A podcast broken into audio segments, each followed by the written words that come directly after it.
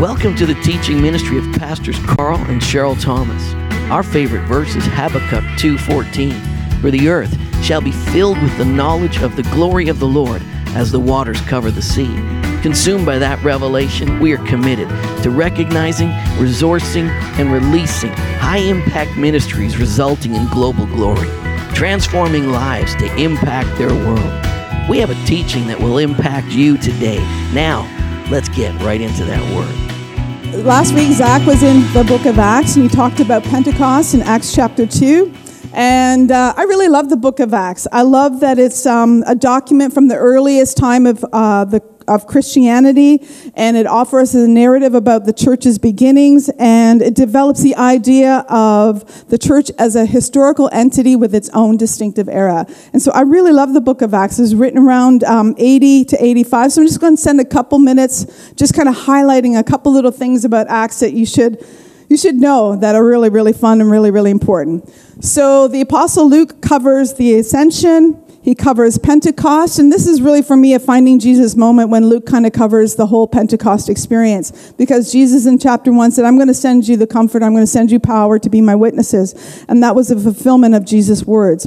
I love that there's speeches to believers, there's uh, evangelistic speeches, there's apologetic speeches, and there's really, really, really long speeches. In one of the uh, uh, chapter of Acts, it records Paul in one of the cities. I don't have the note there.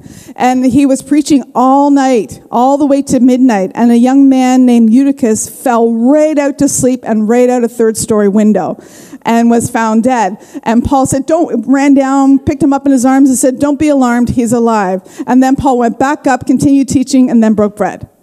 So I was telling the early morning service that we don't have long services by any means.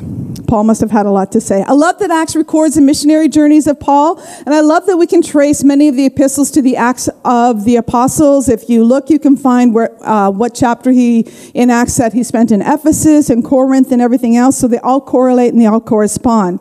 I love that we get to see um, encounters with demonic powers. We get to see salvations and baptisms of Gentiles. We get to hear about Peter's vision and how it kind of shook his world, and we get to hear about the Gentile conversion. We get to see about uh, Paul or Peter being called up in the carpet and having to explain himself to the um, council. We see supernatural prison breaks, miracles, the church beginning to organize itself. We see the first church council in history in Acts chapter 15. And we get to see glimpses of how the gospel impacted culture and how the gospel impacted a very pagan culture. It says when Paul was in Ephesus, the sorcerers brought their parchments, and it says they burned them. And it says the amount of the burning or the cost of the burning was something like 50,000 silver drachma. And so silver drachma, 50,000 is one man's wages for 137 years or 10 man's wages for 14 years. And so they were heavily really impacted by the gospel. I love that Luke is so gracious and so good and not afraid to include in the um, Acts of the Apostles some genuine personality conflicts, disputes, and reconciliations. We have Paul and Barnabas uh, had a dispute where, you know, Barnabas wanted to take John Mark with him, and Paul said, no way, he's too, too young and too afraid. We have Paul literally confronts Peter in a group of in front of a group of people. Uh, we have uh, them trying to explain what's happening with the Gentiles. We have the council to to deal with the Gentiles, and I love that that's so honest. And I love that you know um, we can see reconciliation take place as well. Um, and I think about it and like who writes about the characters in a negative light? Amen. So you know that they're not trying to pull the wool over our eyes because they're disclosing and showing uh, personality conflicts and disputes that happen within the church.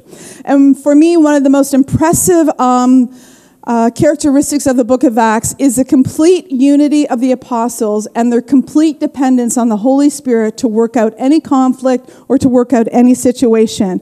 And for me, that's another Jesus moment because Jesus said in John 15 and John 16, it says, um, I will send the Comforter to you. He will lead you and guide you into all truth, and he will disclose to you everything that I say. And I love that the church was birthed with a Holy Spirit movement, that they resolve things leaning and listening to the Holy Spirit. Amen? Amen. Amen.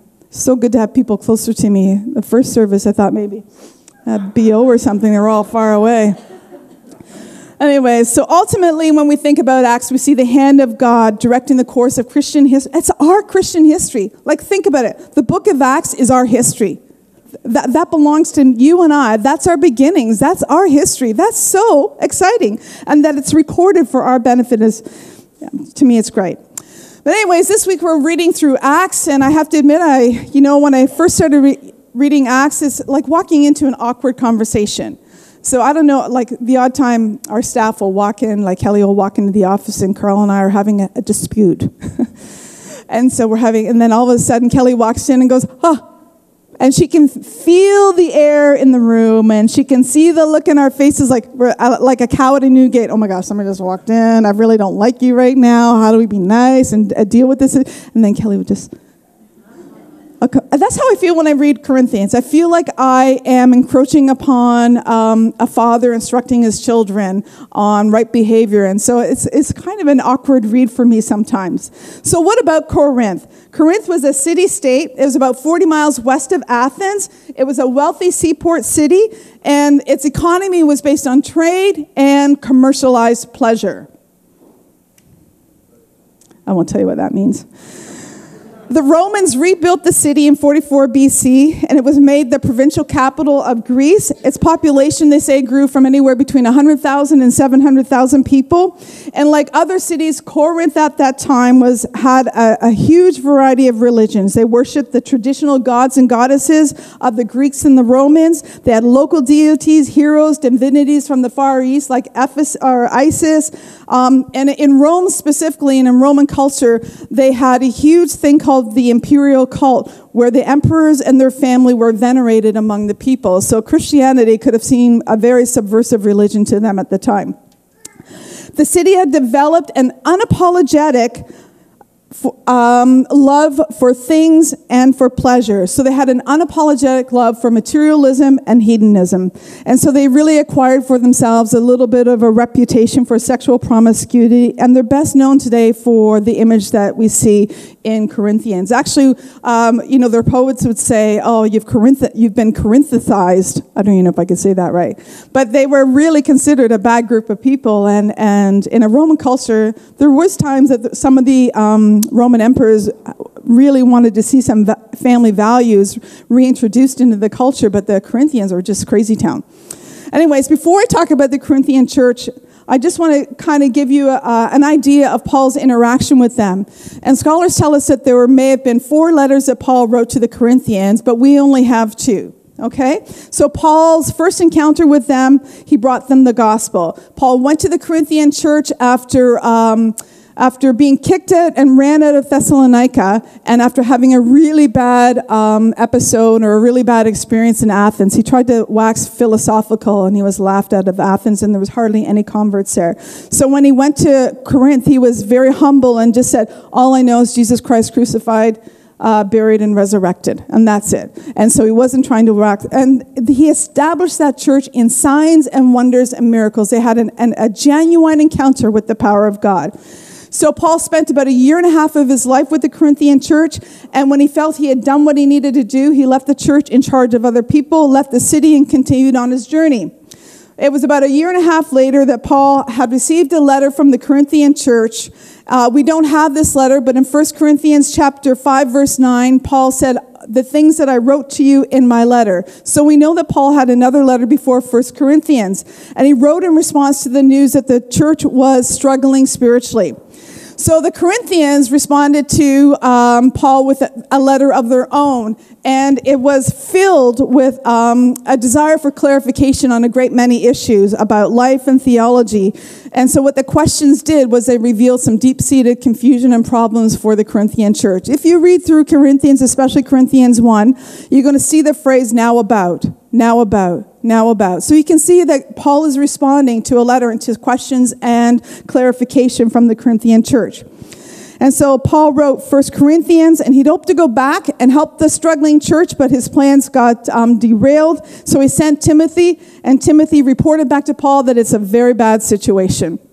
And so Paul immediately put everything aside and traveled to Corinth. But his direct confrontation with the uh, Corinthian church was not good. It was a, he says that it was a bitter and painful visit. In 2 Corinthians 2 1, he says, It was so painful and it caused him much sorrow. The church had rejected Paul.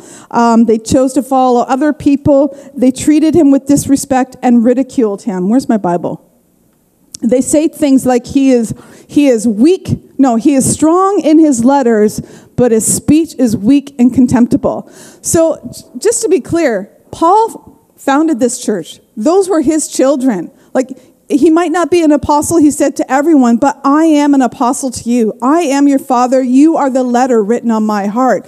And so to be rejected by his children, to be ridiculed and humiliated, had to have been heartbreaking. And so Paul did not stay long in Corinth. He left very quickly and just brokenhearted and painful.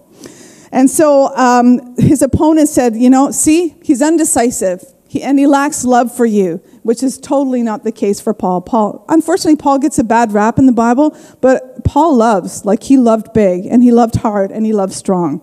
Amen? So therefore, Paul wrote the third letter, which is our Second Corinthians, and um, he wrote it to the uh, to the Corinthians. Titus took the letter. Paul remained at Ephesus, where he had a really big Uh, he had huge opposition to the gospel, and eventually Titus brought news back that the church is doing well. However, they still had a struggle with some false prophets who, see, I did it again, false prophets. that was a new word, false prophets. I was meant to say apostles and prophets, but uh, a prophet. Okay. Didn't catch that. So there were still false oh, there's still false apostles undermining the ministry of Paul and ridiculing him. And so um, I don't know about you, but that would be really painful as a father in in the church. And, and one, you know, Paul says um, in Second Corinthians, he said, I'll come to you, I'll expend, I'll spend everything I have, I'll spend all of me because I want to I want to be with you. And then he says this really poignant statement says, If I love you more, will you love me less? And so Paul loved these people undeniably and with great, great passion.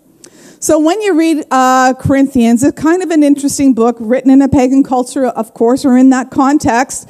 And so, you know, you have to have a little bit of discernment if you're a brand new Christian reading uh, the Bible. And so I would lock myself in my bedroom and read my Bible. And when I was reading Corinthians, I went, oh gosh, this is crazy. How do I know if I'm eating meats that are offered to idols? you know? Um, uh, can I pray or can I prophesy? Do I need a veil or not a veil? Like, you know, it's very, very confusing. And then all the questions about marriage and, and what about the women be silent? What am I supposed to do with that? That's going to be a really hard one for me. And so, and then I thought about, um, Paul said, I wish that you were all like me and single and celibate. I went, I can do that. So, and I was a young Christian at the time. I thought, well, I'm going to be single. I'm going to be like Paul, have the gift of singleness, and I'm going to go travel the world and be a missionary. And well, you see how that worked out. And so I was telling the earlier congregation, uh, it was a really funny thing.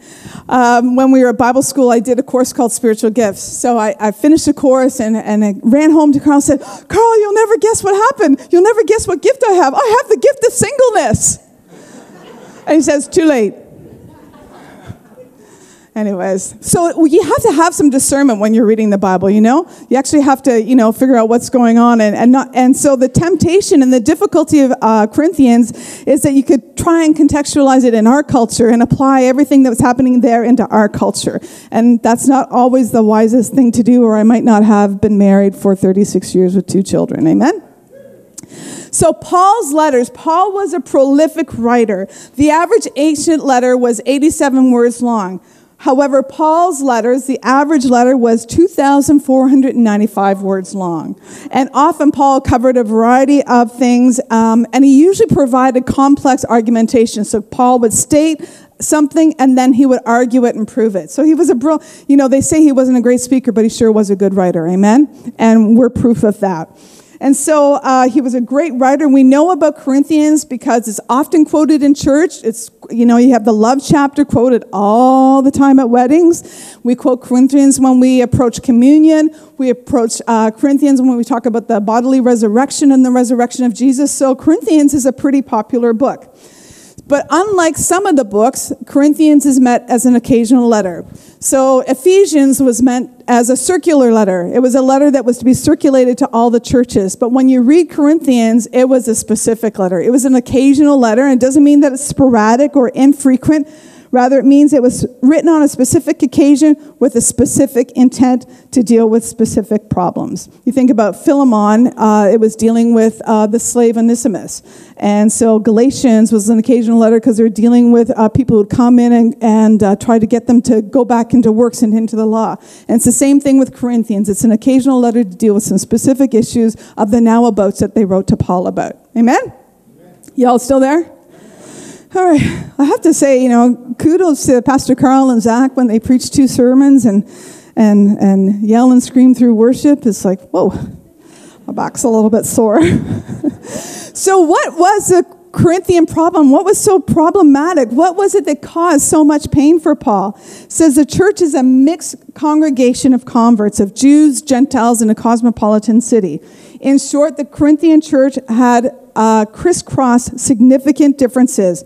It was uh, pagan, Jew, Gentile. There were poor converts, there were rich converts, there were wealthy people, um, uh, people with great status in the community and there was always those complicated dynamics surrounding sexual activity. They were married, unmarried, men, women, children, old, young, rich, poor, slave, free, educated, uneducated, Jew, Gentile, pagan, God-fearer, and idol worshiper. That's who came to the church. That's who got converted. They were synagogue leaders, civil leaders, people who worked with their hands, and it was by no means or no stretch of the imagination, it was not a hom- homogeneous congregation. Further, the Corinthian community in itself contravened all the normative social behaviors of that day. And unfortunately, they brought with them their own personal biases and suspicion and hostility and misunderstanding regarding the people that this community was comprised of. So, in short, the Corinthian church was a hot mess. It's a hot mess.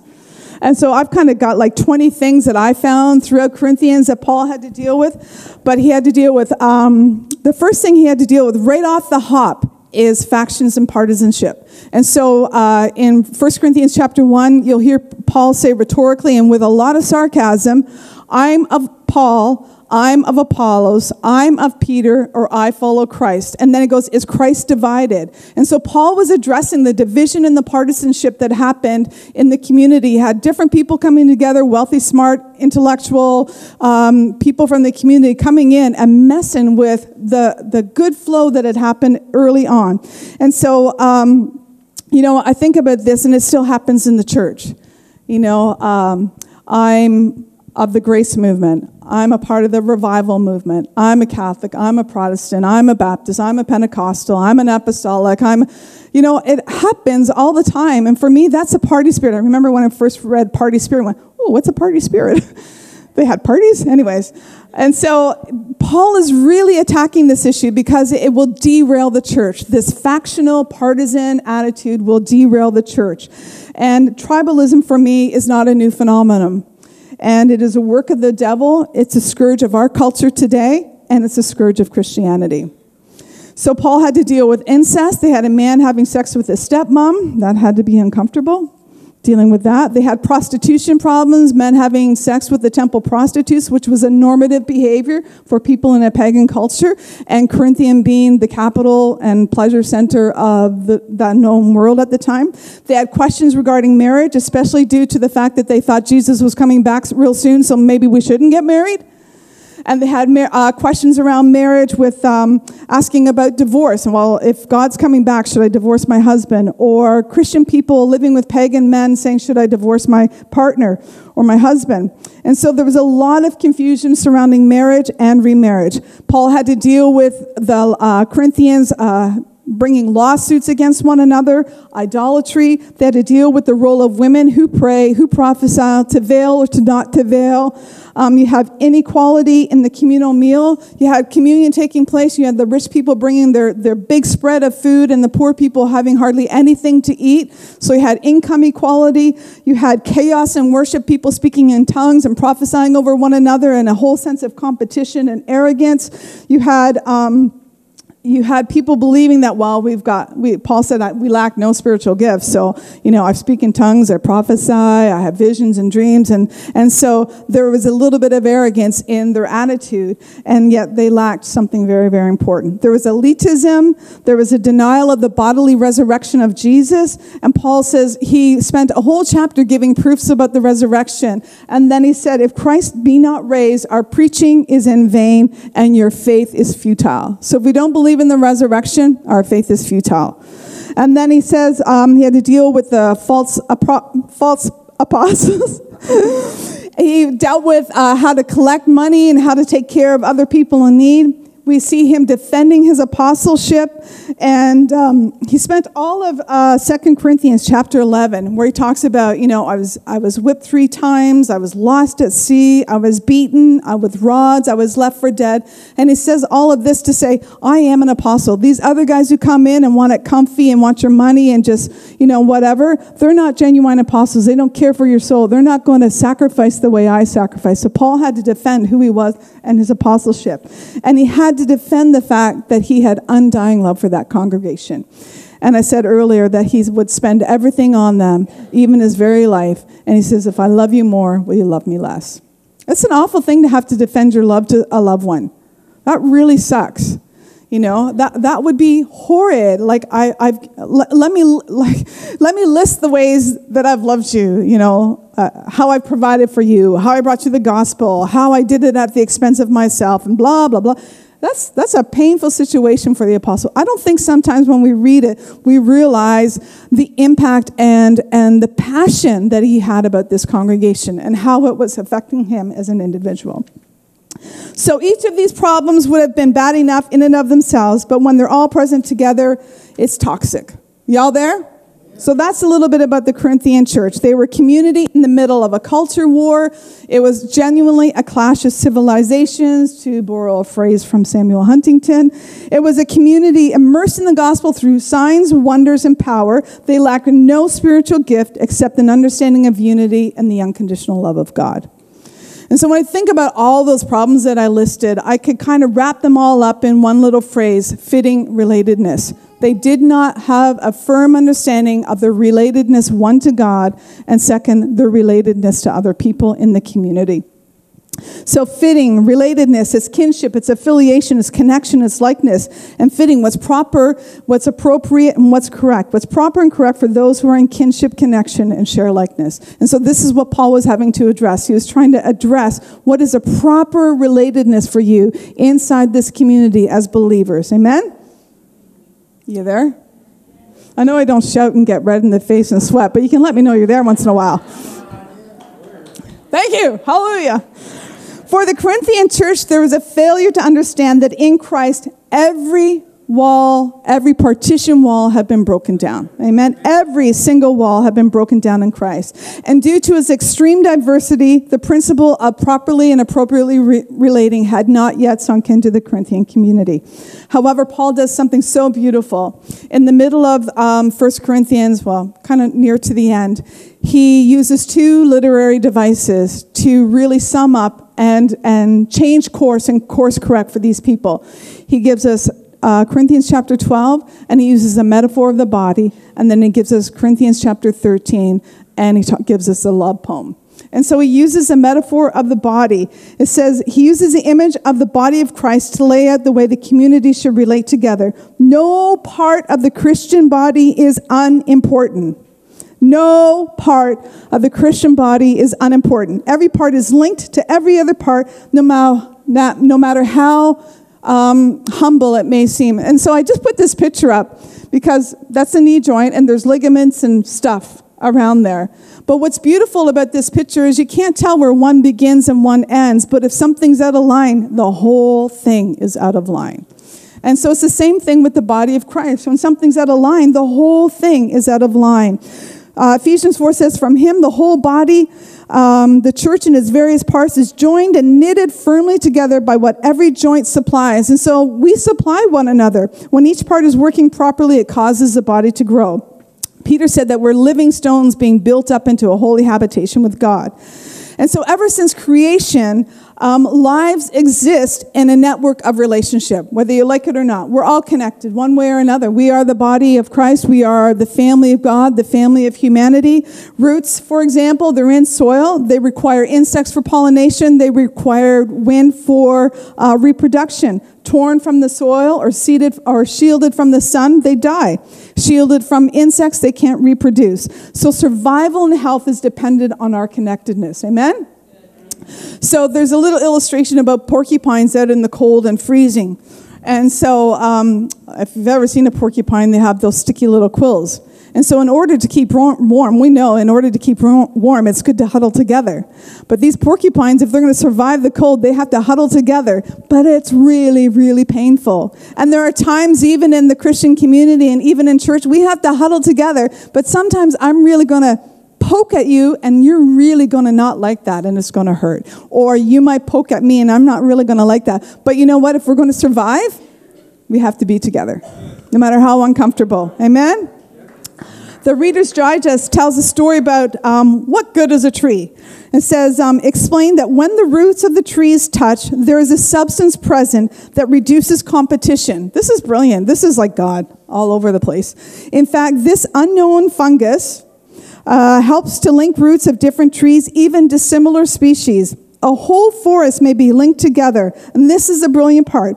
If one tree has access to water, another to nutrients, and the third sunlight, the trees have the means to share with one another what they're, what they're pulling in. Isn't that beautiful?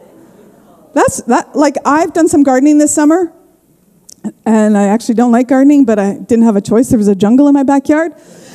And, you know, you could pull out one, one uh, tree or stump or whatever. And then it is so true that everything is so intricately connected. And I try to pull out these vines and 400 other vine roots come up. It's like crazy town. But I'd liken this unto the body of Christ. What I have or what you have, we can share with one another and we can sustain one another and we can help each other grow. Amen? And the beautiful thing is, we're not tied together by a fungus, we're actually tied together by the Holy Spirit. Amen? so that's really, really good. I need some volunteers. Justin, come on up. George, come on up. Daniel, come on up. Jen, come on up. Okay. So, George, just stand here for a sec. Okay. Yeah.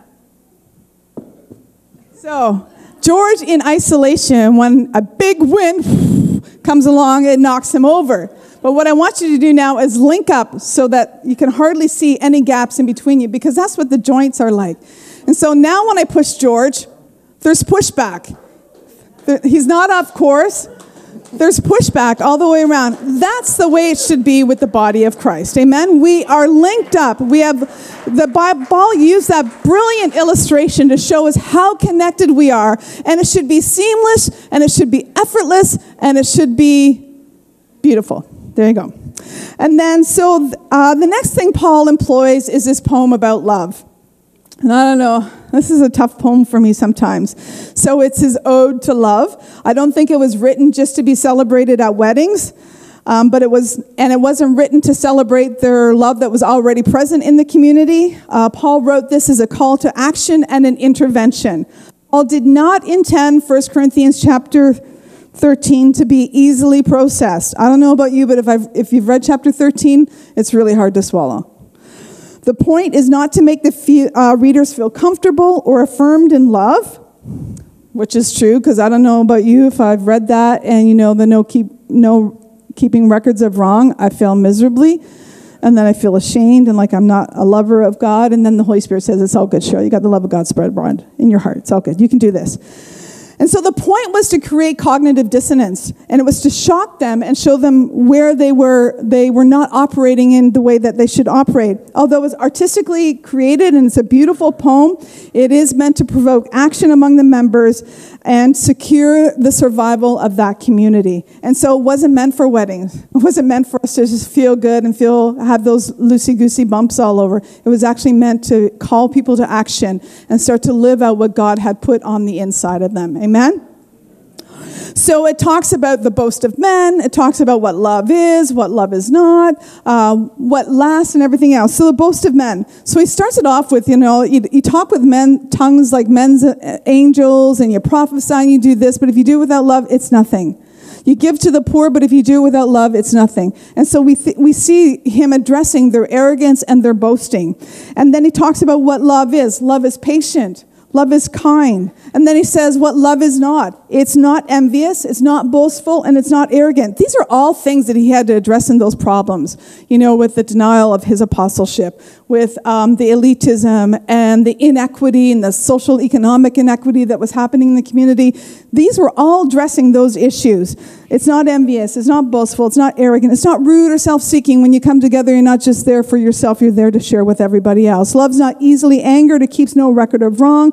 It does not rejoice in wrongdoing, which is incredibly interesting because Paul had to correct the Corinthian church because they were celebrating the fact that this guy had had incest. Aren't we so cool? And he said, Love does not rejoice in doing wrong. And then he talks about what love love always does. It always bears all things, it believes all things, it hopes all things, it endures all things. And then he talks about, again, the futility of our thinking we're so smart and, and arrogant. He says, We are like children who see poorly. We talk like children, we reason like children, we don't yet fully know. But the imperfect is leaving and the perfect is coming. And then he does this beautiful thing to close off the poem. He says, You know, when he returns, everything else doesn't matter. All that matters is faith hope, and love, and love being the greatest. Agape love is a kind of love that gets up at the crack of dawn, feet on the ground, tools in hand, and ready to serve. Love builds communities. Love nurtures positive social interactions. It unifies. Love is manifest in the way we talk and in the way we walk and the way we eat with one another. Love is manifest in the fellowship we have together. It affirms all things. Love transcends our self imposed caste systems and personal biases. Love honors those who brought you the gospel. Love honors those who share their lives with you. Love honors leaders. Love forms whole and holistic people who are anchored in the well being of others. I'm anchored. Think about that. I'm anchored in the well being of others. When you think about all those guys hooking arms, I'm anchored. If you're not good, I'm not good. If one member suffer, we suffer. If one member's rejoice, we all rejoice. We are anchored in the well being of one another. Amen? Do you believe that? We need to live like that. Amen? Getting mean. Love will not let us down if we genuinely live in it together. In sum, Christianity asks its followers to be kind and considerate towards one another. It asks us to be sensitive and even come alongside those who are less fortunate than us. These actions are fairly simple in theory, but really hard to work out in practice. And this is where you and I can shine. Amen? Paul said in 1 Corinthians, he said, Now you are the body of Christ, and members in particular.